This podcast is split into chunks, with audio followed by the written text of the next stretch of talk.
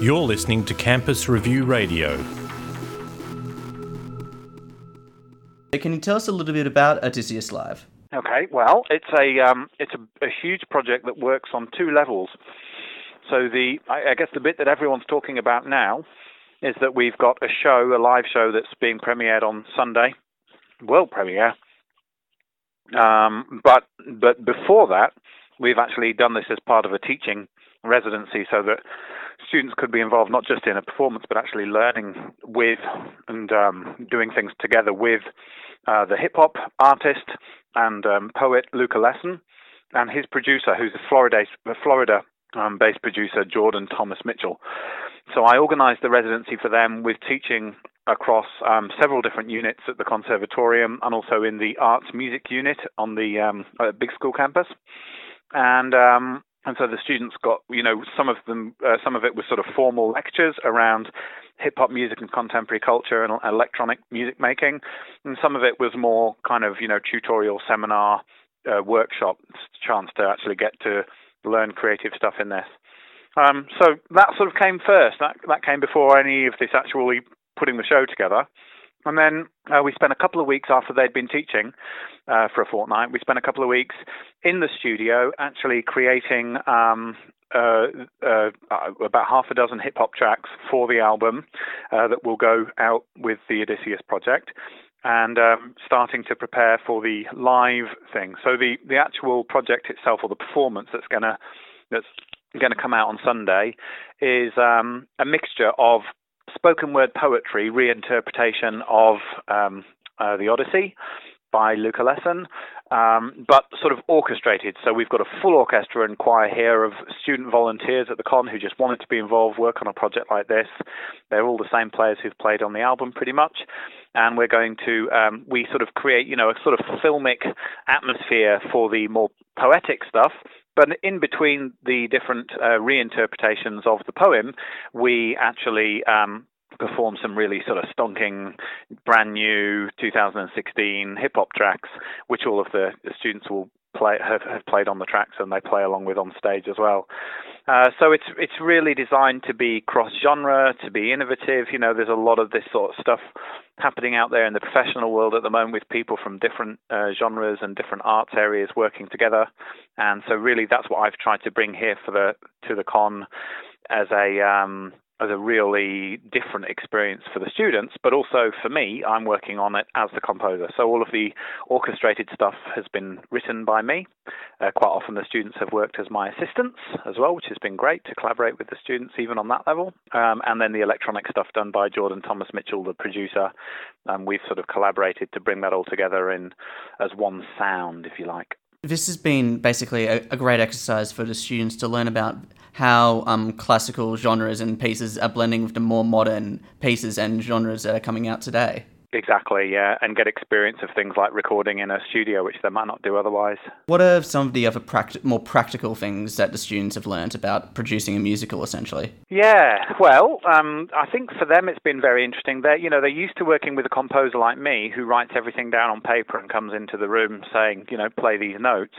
But quite often working with Jordan, the producer, especially on his tracks, he would he would use words to describe what he was after, or he would sort of sing it. And quite often the students actually improvised, composed the music themselves for the tracks to fit if it was better than you know what we had prepared, or if we hadn't actually prepared anything, if something came up.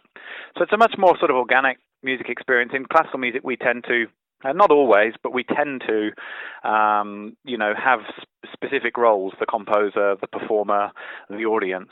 And I think in in modern music making, that stuff all kind of gets mashed together again, and it's it's much more, you know, collaborative and creative. So, yeah, so I I think that's that's probably been the biggest thing that they've learned. But it, even just other funny things like how much time you spend when you make an album, how much time you actually spend sitting around listening and talking, and how you have to play the same thing over and over for two hours until you get it just right. Because you know we would never rehearse like that normally in, in, classical music. This is an adaptation of the Odyssey. What relevant themes does it have for modern day society? Yeah, well, you, I don't know if you've watched the um, uh, the the little trailer movies that the brilliant marketing people made. But I mean, um, you know, Luka in his writing, um, and and I must, you know, emphasis this is his writing and his his thinking because I don't want to, you know, I don't want to speak on his behalf. But I mean, I think he really sees a lot of um, parallels in this work to to modern day and what's happening, especially in terms of um, modern wars and um, you know the resulting uh, refugee situation with that, which even is happening you know in the same part of the world as it does in the Odyssey. I noticed there was also a, a girl of Assyrian descent who who yeah spoke to her. Yeah, that's right. Yeah, yeah, Lolita. Yeah, she's she's been great, and she's actually she was one of the people who volunteered to actually take a solo part as well. So she sings one of the vocal hooks on one of the hip hop tracks. And what's been the overall student reaction to Odysseus Live? Were they how keen were they on, on the idea? Well, they've they've probably ended up between them giving volunteering well over a thousand hours of work. So they're extremely. I mean, you know, I guess with this kind of situation, you do the you do the stuff in their classes, in their lectures, and they have no choice but to be there for that. And and we had good feedback from that stuff. But but really, actually being part of the show is entirely voluntary. It, they don't they're not getting any course credit for it or anything like that. It was just simply okay. Look, you know, these are the artists, these are the people involved. Who wants to who wants to do it? And and as a result you know, um, yeah, they've been super enthusiastic, really, really generous with their with their time and really into it. I mean, look, you know, I've just finished rehearsing them. Now it's twenty to five. We started this morning at eight o'clock. So you know, there's a lot of those kids have just have just um, have just played for nearly uh, nearly nine hours with only a couple of breaks. So I mean, that just shows you the kind of dedication we're talking about to making a really professional level show this weekend. How's the audience reaction been so far to Odysseus Live?